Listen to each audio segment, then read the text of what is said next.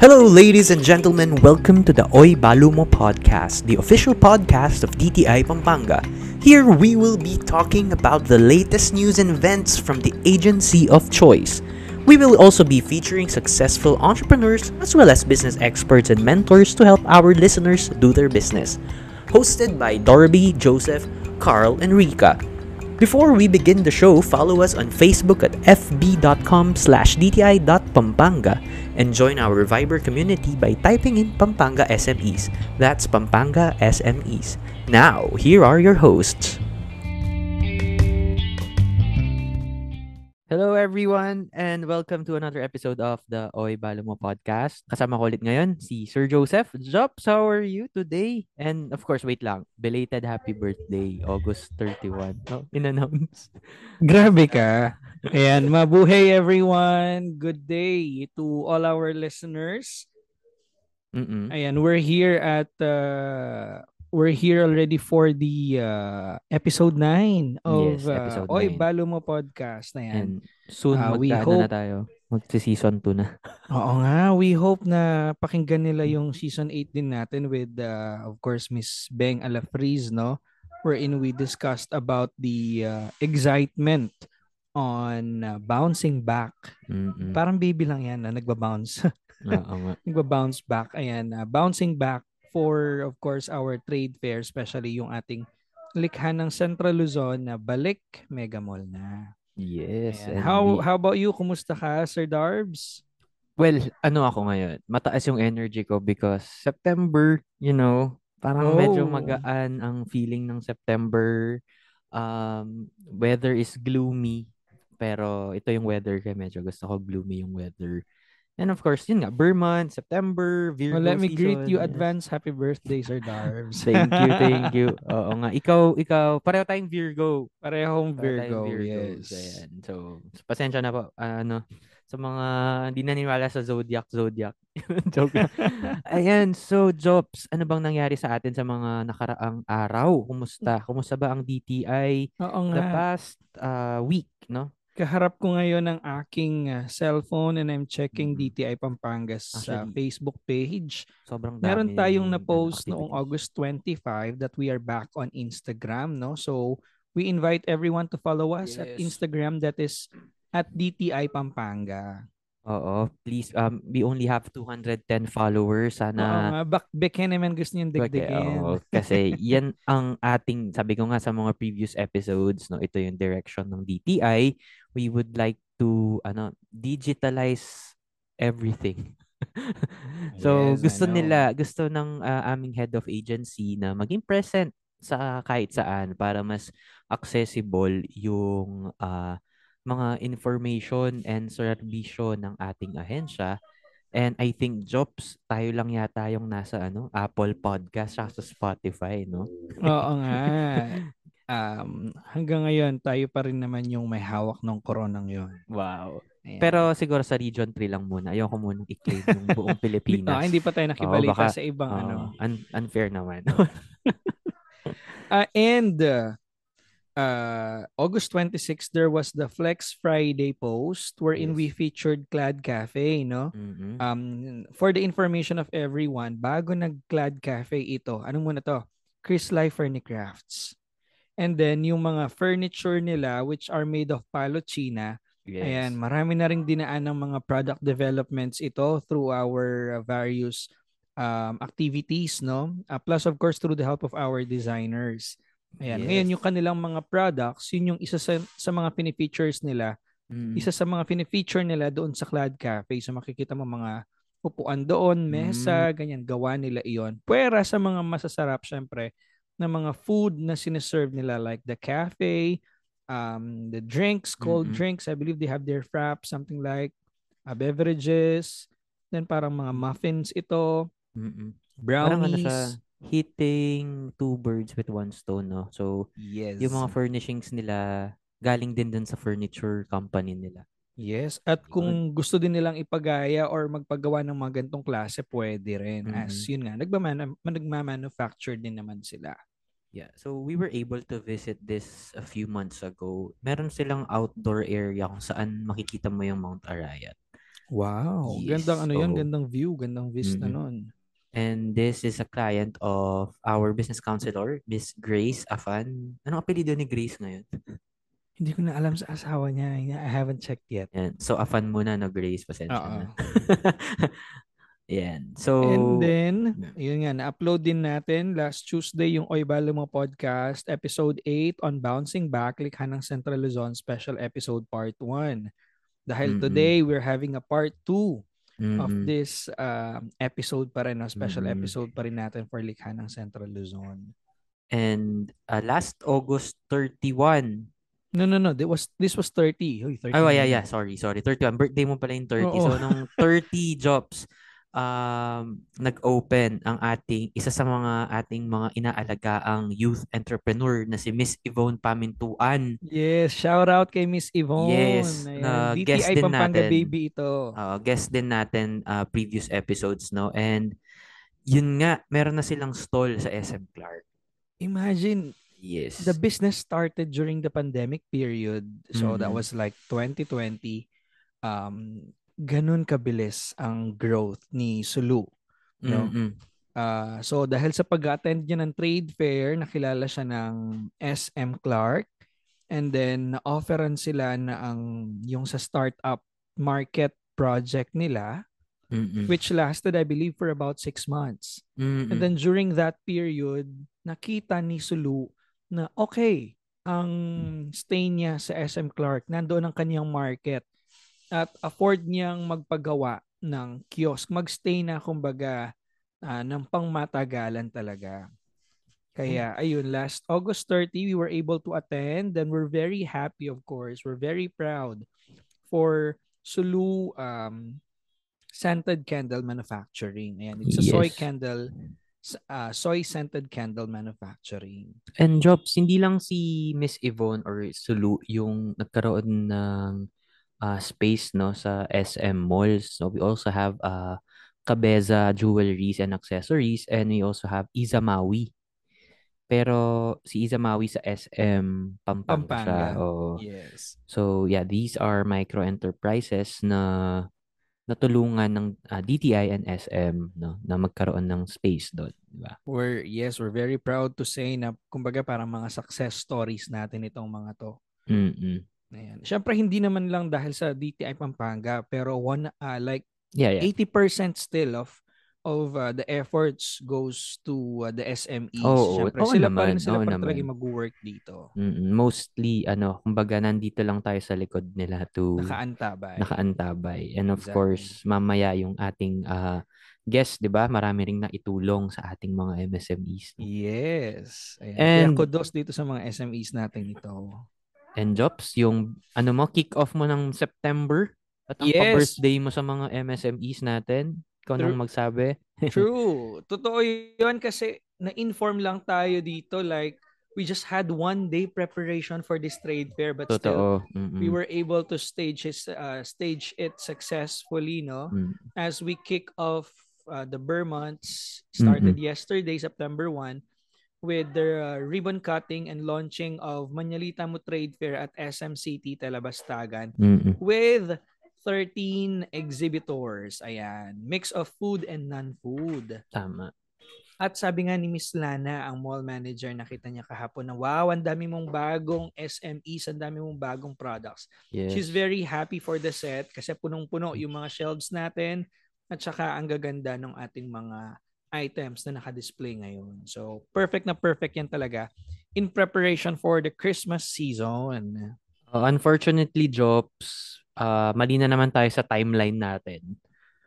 Oo Pag, narin- pag narinig nila to, tapos na yung trade fair. Trade fair. oo Ayan, but they can visit naman the Facebook page of DTI Pampanga to check out the products and if you're interested to buy or to uh, ask no kung ano ba tong mga tinitinda nila, you can also message DTI Pampanga para ma-refer namin kayo sa mga respective MSMEs na nag-display ng products doon. Exactly. Ayan. Ayan. So, Jobs, So, bago, we're... bago tayo mag-start sa ating guest, may ako naman na may question sa'yo. Ay, ano yan? Di natin pinag-usapan yan. ah. That's, this is a surprise. Laging ganyan eh. Kahit yung kay Rika last time, bigla siyang nagtanong. Sige, ako naman magtatanong. Sige, sige. Anong personally, no? Personally, ah wag, wag na munang puro DTI work. Ano yung usually na ginagawa mo to improve your on yourself? Or anong ginagawa mo para mag-improve ka as a person or as a human being? Human being ka ba? De joke lang.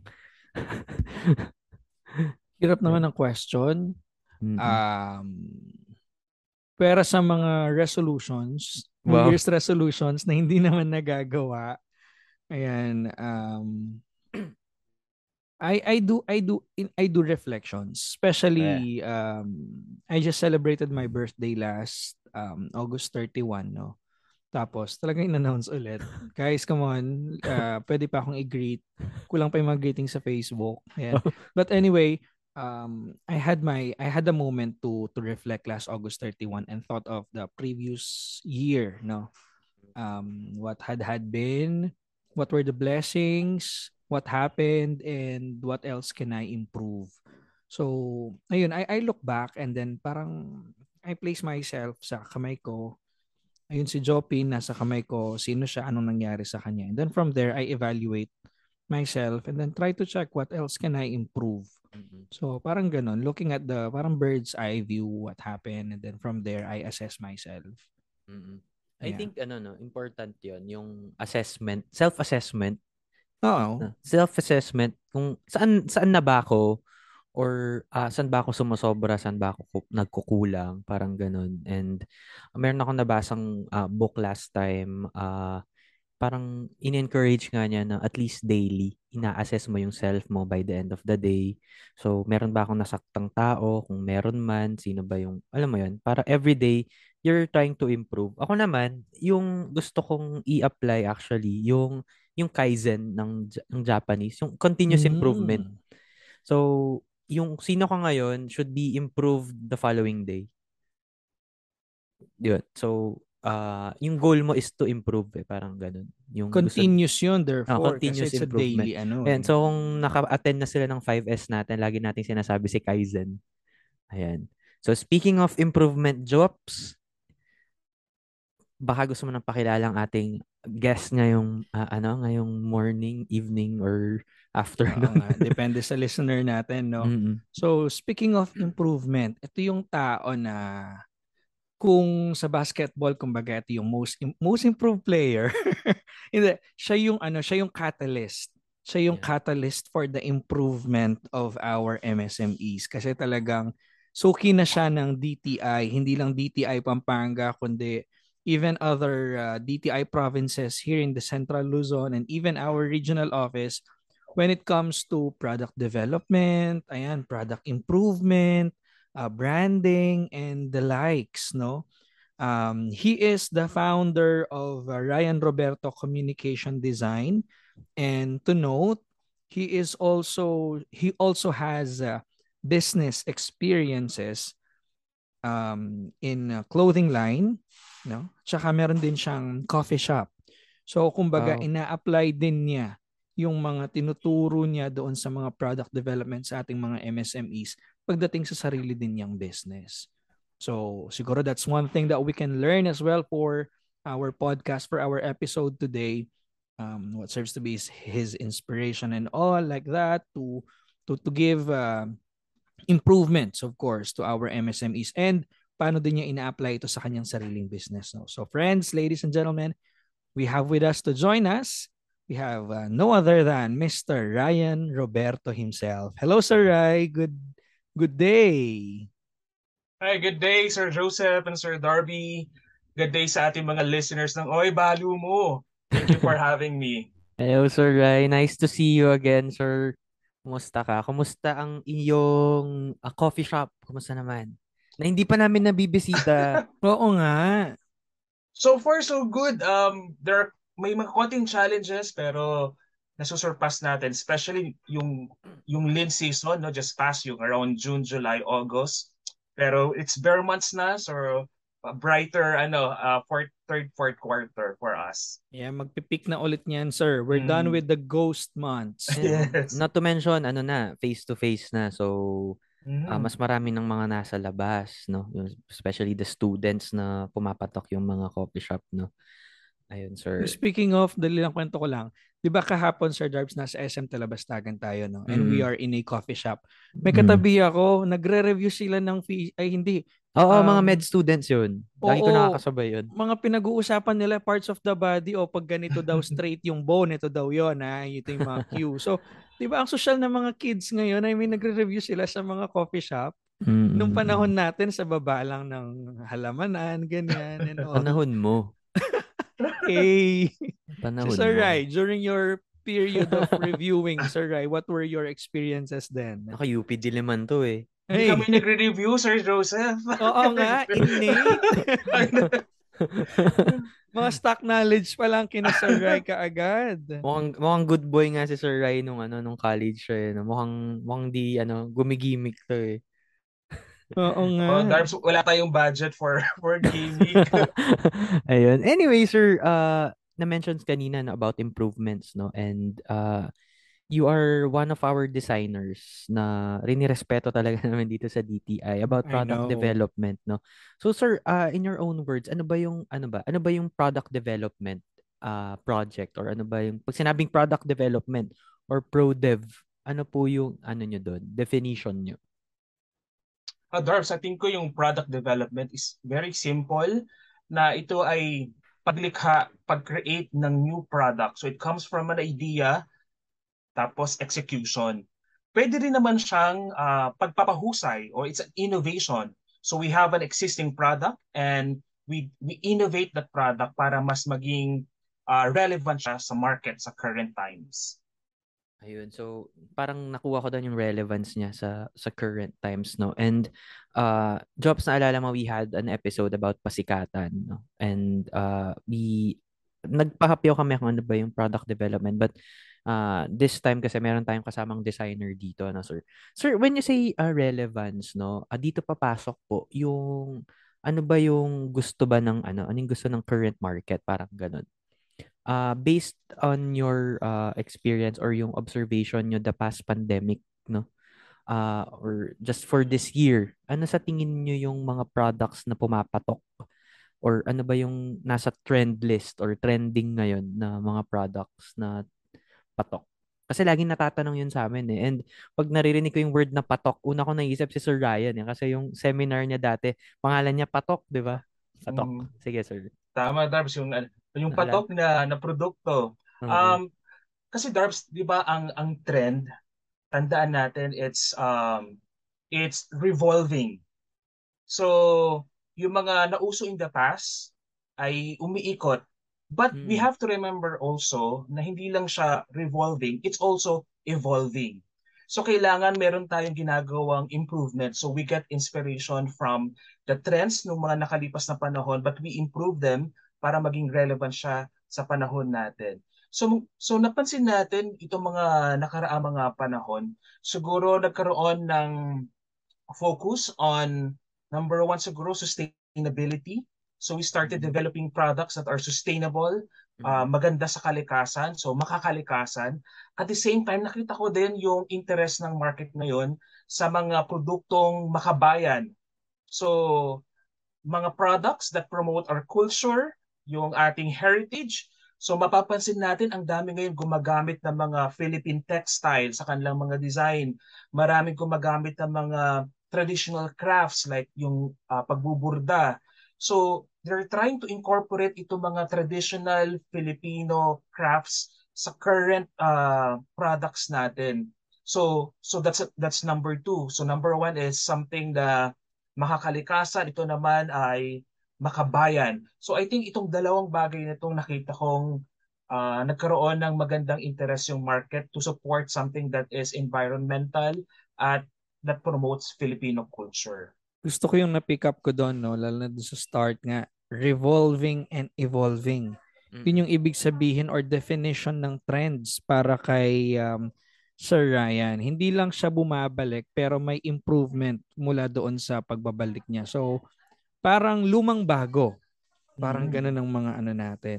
So, it's really important, no, Sir Rai, on your field to be always updated with the current trends um, in terms of business, in terms of, I mean, even with I guess with the color of the year you consider this and uh, the likes in terms of fashion ayan Mm-mm. para kung ano yung mga papatok dito eh, magiging relative din sila relevant sa market in terms of business One thing ano din na na-appreciate ko sa mga designs ni Sir Ryan, yung makaba yung sinabi niya kanina yung makabayan ano ah description. Of course, sa, si Sir Ryan personally yung mga anak niya pangalan ay very makabayan na sir. Si Manigo Mhm. at saka si, Si Mali, Manigo. Maliyab, Maliyab. 'di ba? So ah siguro dahil ano no UP graduate si Sir Ryan no.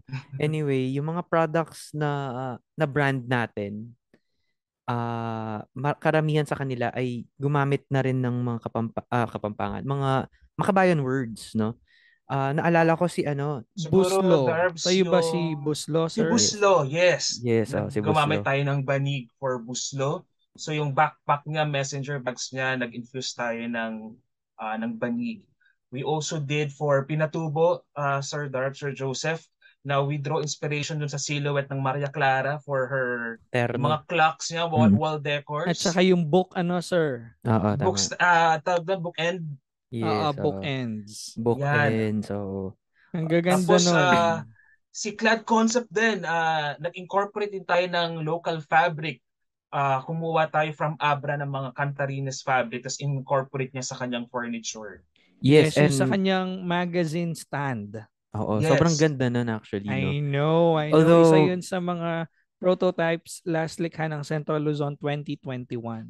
Oo nga, oo nga. So, interesting 'yon no, yung pagiging ah, pagiging makabayan. And I think uh, Jobs parang ah, Sir Ryan, na parang patok din ito sa mga millennial and Gen Z market. Unlike before, yung gusto ng tao yung medyo western, medyo high-end yung dating, Mhm. highbrow na brands, ganyan. Yun ba yung ano, colonial mentality?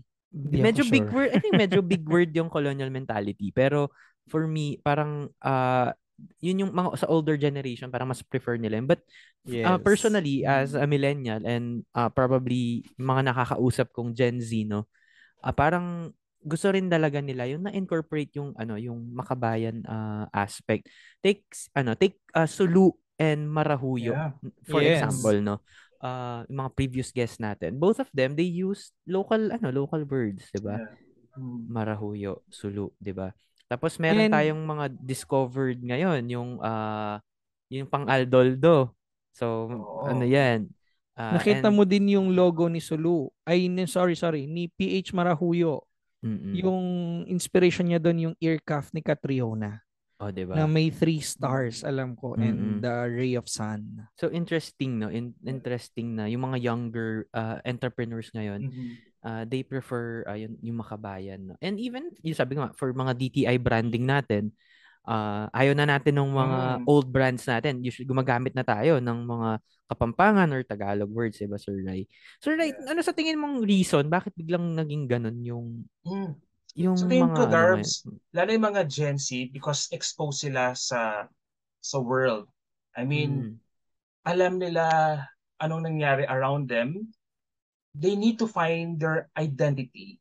Mm-mm. So kasi sa kumbaga they see everything eh. So they have to find themselves. Ano ako as a Filipino? What will nga. differentiate me from the rest of the world? So that's why they're starting to siguro research tapos take pride kung sino sila as a Filipino and create their identity. Kasi in that way, they can really stand out from from the world. Mm-mm.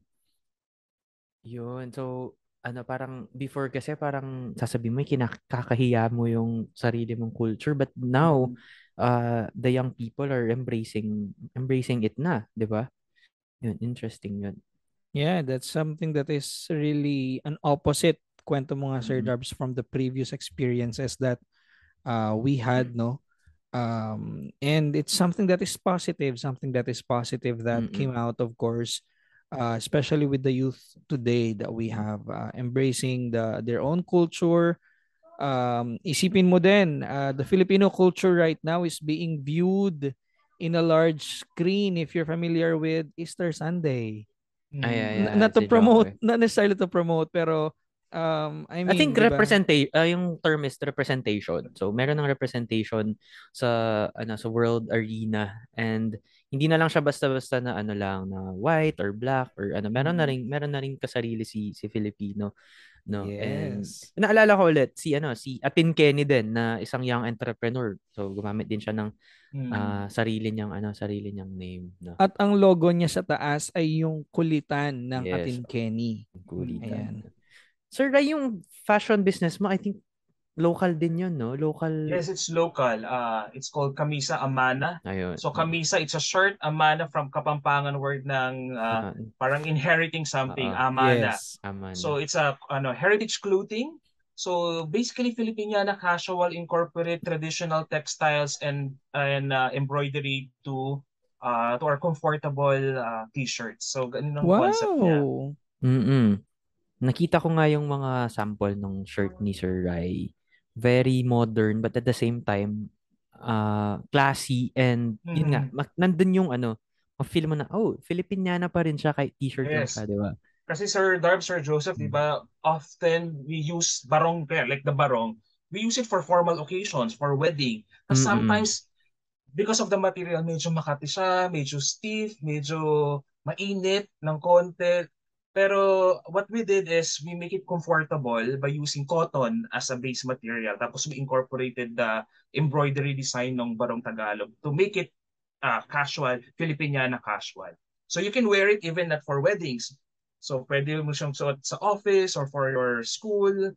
So hindi na lang siya for formal occasions. But still a barong. Nice, nice. Sana darating araw makabili ako na. Yeah. Parang And- nakaka-excite nga din. Um, may Facebook page ba yan, Sir Rai? So that, uh, so that we can check as well? Oh yes, meron. Meron tayong Facebook page and Instagram nung kami sa Amana.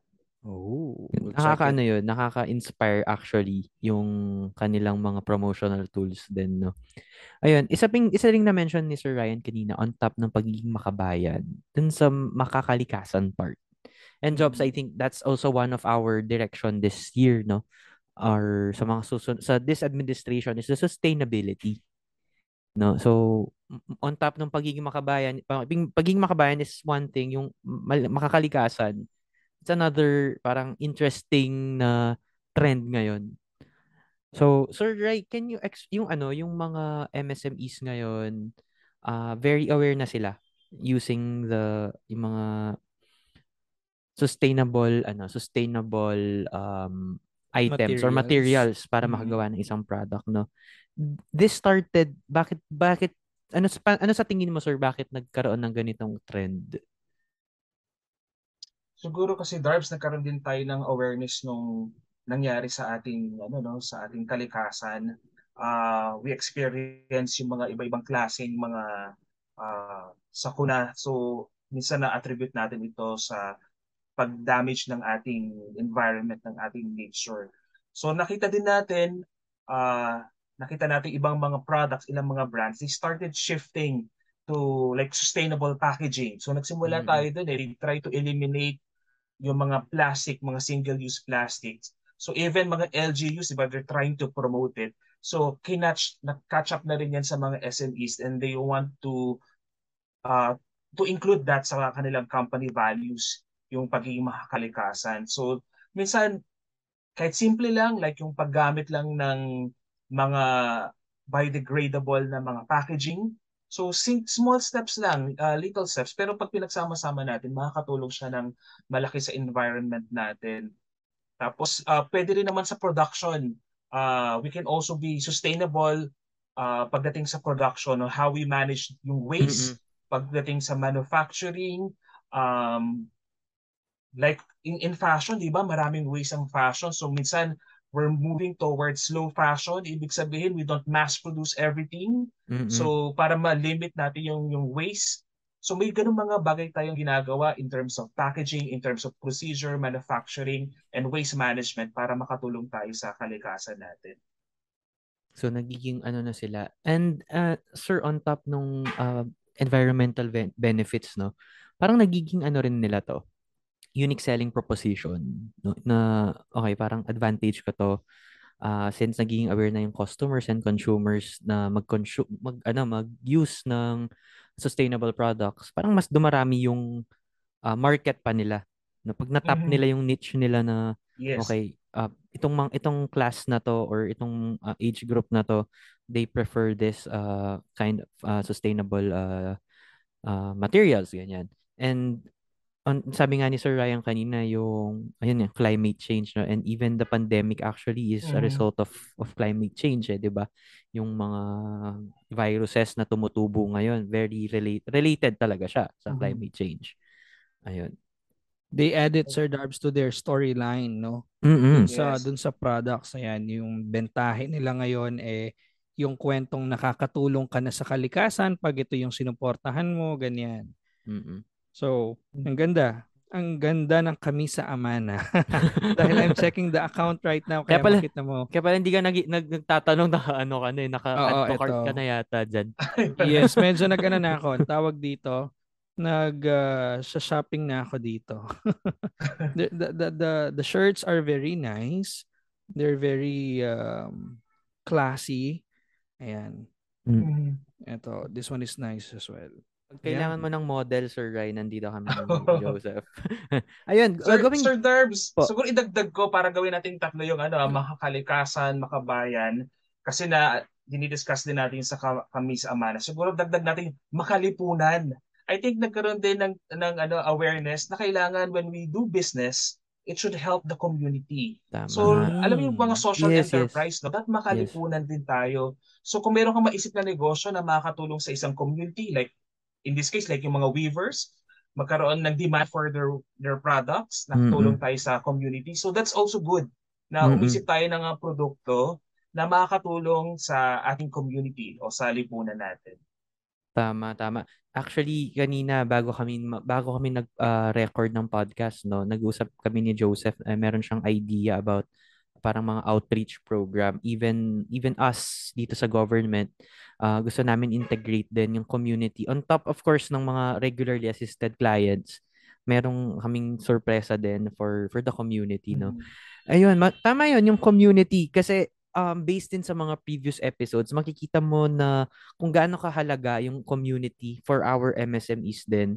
And hindi nakikita kasi ng SMEs na yung mga iba na parang they're also part of that eh. Yung yung mm. growth ng community around them affects uh, their own business.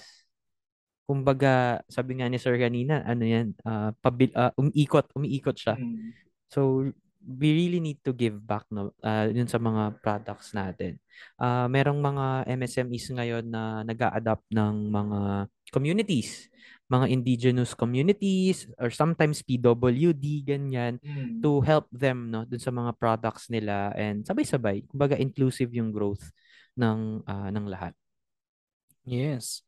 And now Sir Rai, um, what we know we you are also working um, for the Likha ng Central Luzon um, 2022 not just for the ProDev of various uh, provinces but for the whole region itself. Tama po ba? Yes, yes. Uh, for the region, we're doing the digital marketing for Likanang Central Luzon this coming October. As for Pampanga, we're doing uh, product development. Mm-hmm. And ano, uh, kung hindi pa nakikita ng ating mga uh, listeners yung ating mga initial na nailabas na marketing posts o mga digital marketing sa Facebook ng Likha ng Central Luzon, uh, nakita ko na napakaganda sir ng color combination, no? Uh, gusto kong mag-ano dito, magtanong, bakit uh, ganun yung naging itsura nung uh, poster natin and yung theme ng Likha ng Central mm. Luzon for this year. Kasi just a background, last year, we called our Likha ng Central Luzon hybrid and merong uh, it's ano siya, 'di ba, sir? Parang orange yung dating and then may mga mm. plants, no? This year mm. it's parang purple ba? Tama ba?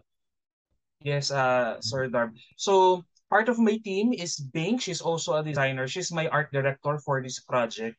Mm-hmm. So, of course, we presented mga studies, no, mga options for DTI Region 3. Tapos they uh, chose itong study na to So they want number one, sinasabi nga ni Sir Joseph, yung awareness mo with the Pantone of the Year. So they want something na uh, the color of the year ma-incorporate. Mm. Tapos another point that they want is they want to promote uh, sustainability. So kung makita natin, in-incorporate ng ating art director yung color, which is the parang purple color siya pero mas mas bright ng konti. Tapos we included parang leaf pattern design sa color green to communicate yung sustainability aspect ng gusto ng DTI Region 3. If I'm not mistaken, sir, parang yun ba yung peri-peri na na color? Oo, parang uh, very peri yata. Parang Ve- yung, sorry. oo.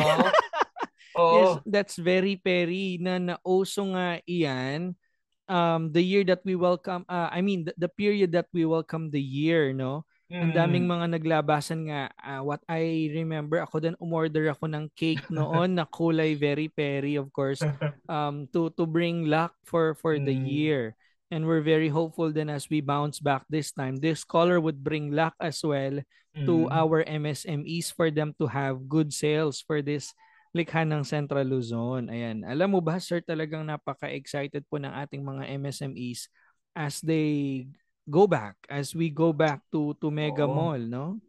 Um, imagine for two years, um, syempre na ano sila, na stock sila Mhm. and um, now they're they're very much ready and be extra extra I mean in terms of products in terms of uh, preparations for their exhibition in Mhm. Mega Mall. Ayan.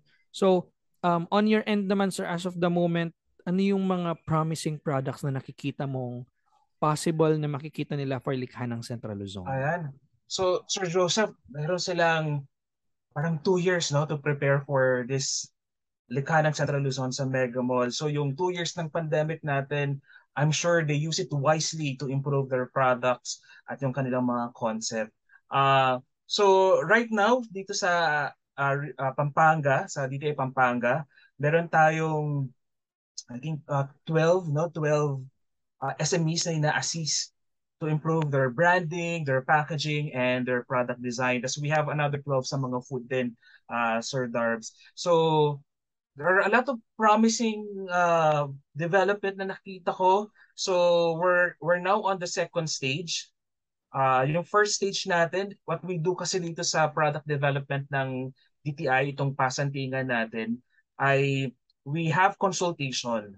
Kasi napaka-importante na kinakausap natin yung yung ating kliyente, yung SMEs natin para alam natin yung direction din na, na gusto niya, nakita niya for himself, for his company, uh, para naka-align tayo dun sa kanyang direction. So after that, uh, dun sa phase 1 natin, tatanungin natin siya ano yung mga materials na current ginagamit niya, what yung hero product niya, ano yung gusto niyang explore. Tapos from there, we have our second phase which is developing na the designs for the clients uh, considering yung mga points na ginamit natin sa first consultation. Then the third phase will be the prototyping. So we're now preparing for the prototypes. So tuloy-tuloy pa rin yung assistance natin uh, in terms of checking their materials na gagamitin, yung development ng, ng mga designs. So hopefully by October, we can present the prototypes and nakita ko maganda yung mga produkto natin ngayon na na-develop for OTOP, for Likha ng Central Luzon, uh, for Pasantingan. Kasi in-incorporate natin, hindi lang yung, it's more collaborative. Um, yung may mga inputs yung ating mga SMEs kung anong gusto nilang gawin. Tapos we just try to visualize their ideas to come up with a collection. So hindi siya parang, we, not, we don't dictate kung ano yung gagawin nila pero it's more a, more of a collaboration between the designer and the SMEs. Before kasi ano eh, parang si designer ginagawa, I mean mga ibang ano uh, previous years ang naging direction kasi natin parang bigyan ng design tapos after that hindi na kayang gawin ni client. So ang ganda ng sinabi ni Sir Ryan na collaboration siya this time. Parang they are working together talaga na mm hands-on na part ako ng mga ibang group chats ni Sir Ryan and nakita ko yung kung paano mag-exchange ng ano na hindi ko na maintindihan kasi hindi ako artist no.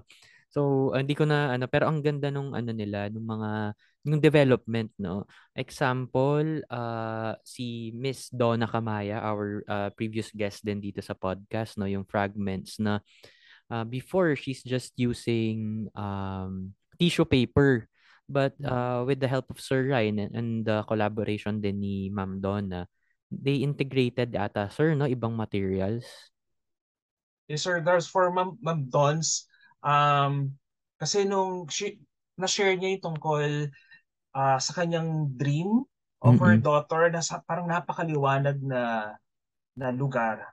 So, sabi ko kay Ma'am Donna, I think we can incorporate light into your artwork. So, Mm. gagawin namin ngayon for Pasantingan is she will be making uh, paintings na umiilaw. Wow. So it's it's a light box tapos she will put her paintings on on on top of that. Tapos we will put lights. Tapos ang maganda pa doon when we're developing it, sabi ko, eh, Ma'am Dons, I think maganda rin to to promote heritage. Gawa tayo ng paintings mo ng mga heritage churches ng Pampanga.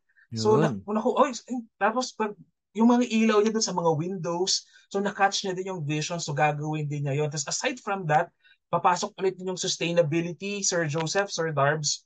Um, before kasi she's using acrylic paints. So ngayon, we will try, sa, I, hope, I hope it will really work, gagamit kami ng natural dyes. So from atsuete, Wow. turmeric, coffee, yun yung magiging color niya for her artworks for this Pasantinan This is project. exciting. This is mm-mm.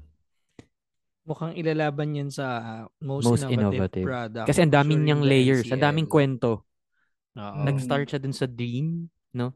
Uh, if nakikinig sila sa podcast natin regularly, that dream was ano no, uh, mentioned by Yes, by that was Ma'am shared Dons by about her Dons. daughter, no? About her late daughter. Mm. And then gagamit siya ng uh, sustainable products. Tapos ano siya, iba-ibang layers siya ng product development. Sir Ray, na, ano po, uh, based on your observation, uh, generally no, yung mga MSMEs na hinahawakan natin, paano yung reception nila sa product development or product improvement? Mhm. Kasi Darbs, kung sa product development, it's an investment.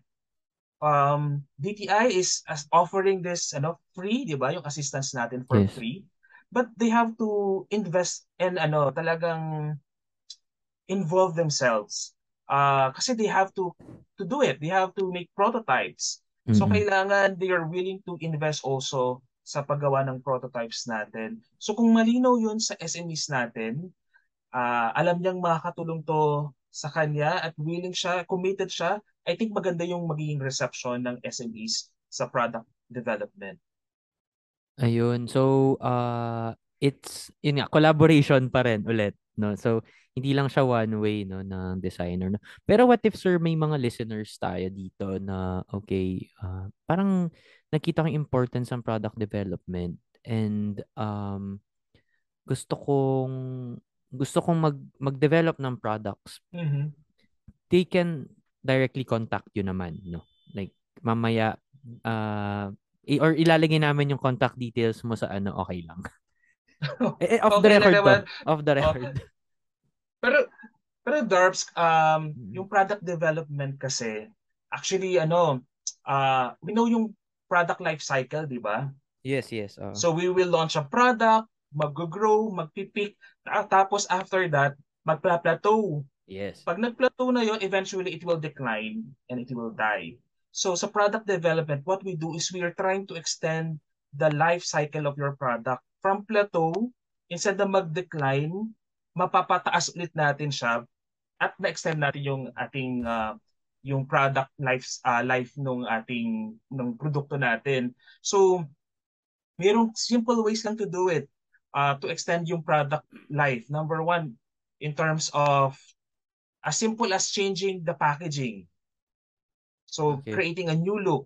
Pwede rin naman creating new variants. So example, if you have a shampoo, magdagdag ka ng ibang fragrance. That's very simple to do. Mm-mm. Uh, or totally create a, a product extension na related dun sa main product mo. Like if you have a shampoo, then you add lotion, you add soap. so, Mm. Yun yung mga simple ways to do product development aside from creating a new product. So it doesn't have to be that grand. Yes.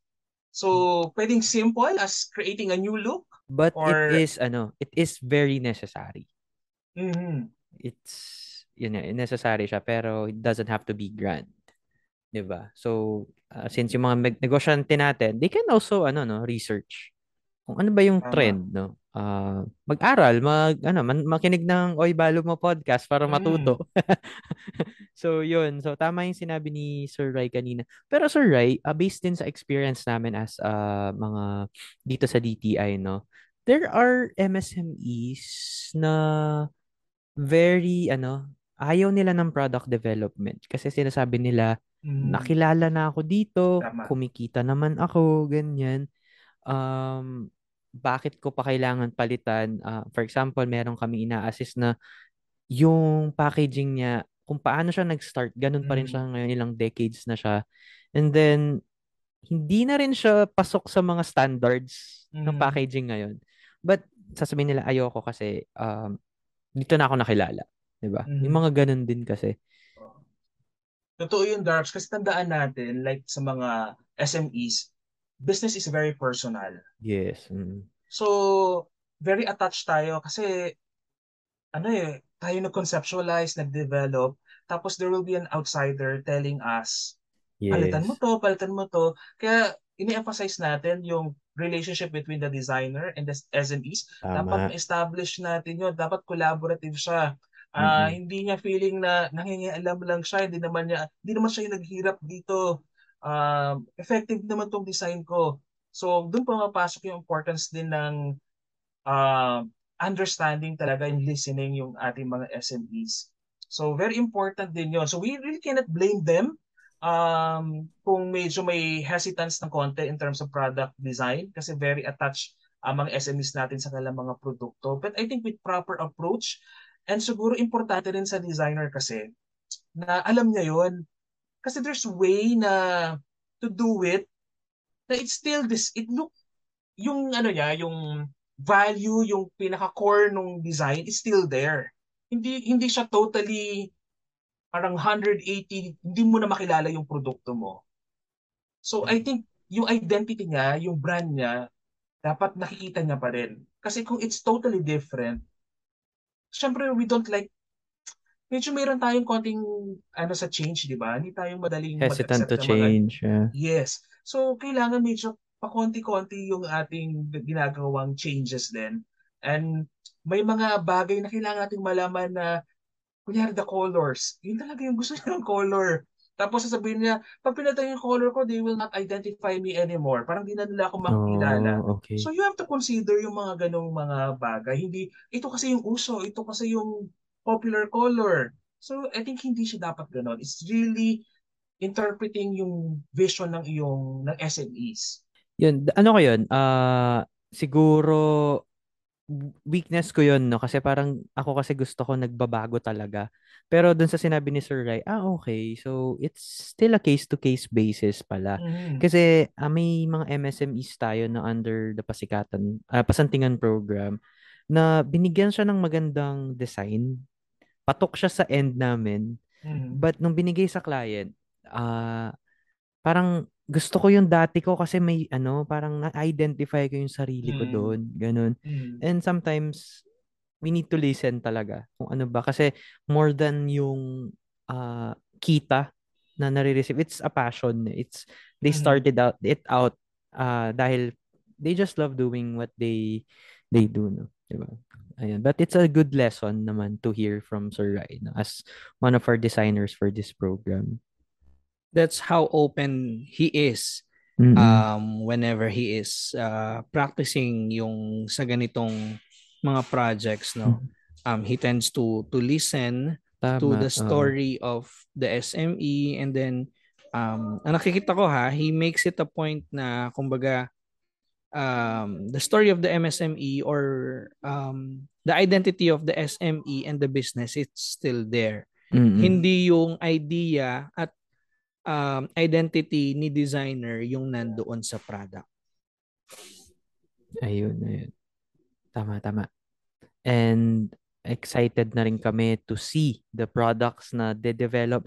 Of, uh, meron tayong dalawang designers actually, si Sir Dennis for the food uh, products and of course si Sir Ryan and his team for the non-food and uh, nakita namin yung mga designs and we are all excited no na makita ito dun sa special setting natin sa Lika. Going back sa Lika, Sir Rai, um, you've been with the Likha ng Central Luzon. Ilang years mo nang ginagawa yung mga posters namin, Sir Rai? So, well, ano siguro baga four years siguro, Darbs, mga ganun. Four years, no? And, uh, yan, pumupunta rin si Sir Rai dun sa Manila, no? For, for Lika ng Central Luzon. Uh, na tumutulong din siya minsan, kahit hindi na part ng trabaho niya, yung visual merchandising, no? Kung paano nila makikita yung mga mm. products pag nakaano na sila dun sa dun sa stall nila, sir. Ayun. So, Jobs, you still have questions for Sir Rai? Wala naman. Uh, I'm just Um, You're still looking at the ano, the uh, Kamisa Amana. hindi naman.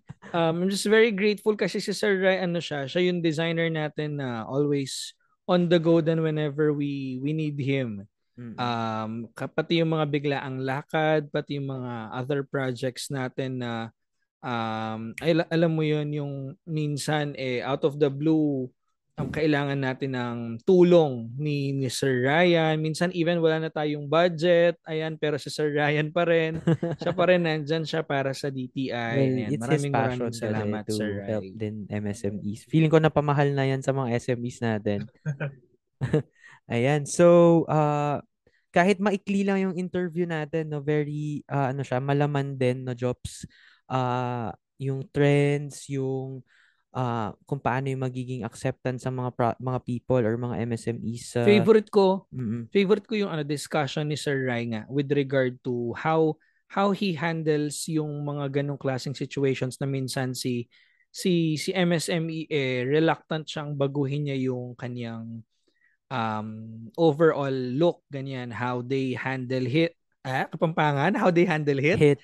uh, how they handle it uh, as a designer? At paano nga ba talaga dapat yung maging response mo as a designer pagdating sa mga ganitong klaseng um, mga moments. Sabi nga niya, there's the proper way naman how to um, how to respond and then ano yung dapat i-consider and those are really really um, important no? Um, nakita ko yung side narinig natin yung side ng designers ngayon mm-hmm. when it comes to developing a product um, in terms of looks, in terms of packaging, in terms of prototypes, ayan. Napakahalaga ng mga inputs na narinig natin from mm-hmm. Sir Ryan Roberto. At gusto Kasi, ko nga yung mm-hmm. revolution and evolution. No. Yun. Kasi nga sa uh, iba-iba kasi yung purpose ng mga people why they put up a business eh, 'di ba? So, ibig sabihin nun, iba-iba rin yung approach per per negosyante when it yes. comes to product development.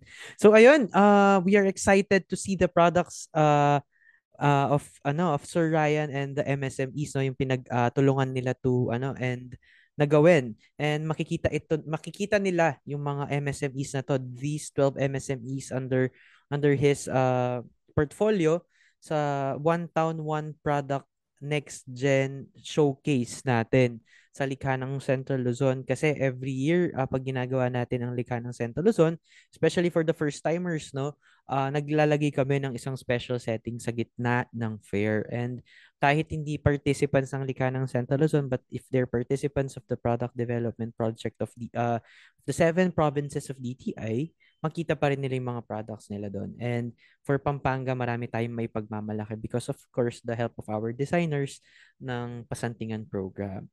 Ayun, yes. Sir Rai, before we end, baka po may message po kayo sa ating mga MSMEs and of course, our listeners. At pa-invite na rin sila, Sir Rai, para sa darating hmm. nating likha ng Central Yes, of Luzon. course. Oo. Sige. Uh, thank you, Sir Joseph, Sir Darbs. Para sa ating mga mga entrepreneurs natin, sa mga SMEs natin, no? I think ang gusto kong iwan sa kanila is tungkol to sa sa stewardship. Hmm. So, kailangan talaga ipaghusay natin kasi magbibigay sulit tayo. So, uh, ang gusto natin, hindi tayo manatiling kung ano lang yung na-offer natin, pero nag improve So, it's a matter of stewardship. Kailangan meron tayong ibabalik kasi pinagkatiwala sa atin yung business, yung idea na yon. And um, I'm also inviting everyone no na pumunta sa SM Mega Mall this coming October 26 to 31 ba Sir Darbs para sa Likanang Central sir. Luzon. And you can also uh, check the Facebook page ng Likanang Central Luzon for updates. 26 to 30. Thir- 26 to 30. 26 to 30. And yun, magiging busy rin si Sir Rai for our uh, digital marketing promotions for Alikhanang Central Luzon. So that's it, ladies and gentlemen, no, for this episode. If you want to reach Sir Ryan Roberto, we will be uh, posting his details, no, if gusto nyong mag-direct sa kanya for your uh, product development, uh, uh, dreams for your businesses, pwede kayo lumapit sa DTI or directly kay Sir Ryan Roberto. And rest assured, uh, you'll be in good hands uh, sa kanila. No? Ayan, so uh, Jobs, close na natin ang ating um, munting episode ngayong araw. Mhm. to. Ang dami nating natutunan for today and of course we look forward to uh, all our listeners na makapasyal sila sa likha ng Central Luzon. And then guys, if you get to to see us, Joseph Pineda and Darby Raul Bognot during the likha ng Central Luzon, ano, itap nyo lang kami sa shoulder and then inform us, hoy, listener nyo kami sa podcast. And baka malay Oh. nyo, ilibre namin kayo ng isa sa mga prototype items natin sa likha ng Central Luzon. Dami nating Ayan. listeners, 1 million. Joke. Oo nga. so, maraming maraming salamat for listening. Of course, thank you so much, Sir Ryan, for sharing with us your thoughts. Um, um, of course, hearing the side of the designer and of course your brilliance, your wit over over the business. You being you yourself um, as a businessman. Then, no, um, we love hearing your side and how this idea can help our MSMEs through our podcast. And of course, again, we invite all our listeners, please visit, support, buy local, support local Mm. by going to the Likha ng Central Luzon on October 26 to 30 at SM Mega Mall. Yeah, and uh, if you want to see more of our uh, activities, just uh, visit uh, facebook.com slash dti.pampanga or follow us on Instagram at dti pampanga. Ayan, so maraming maraming salamat and see you all next week. Bye! Bye! Bye!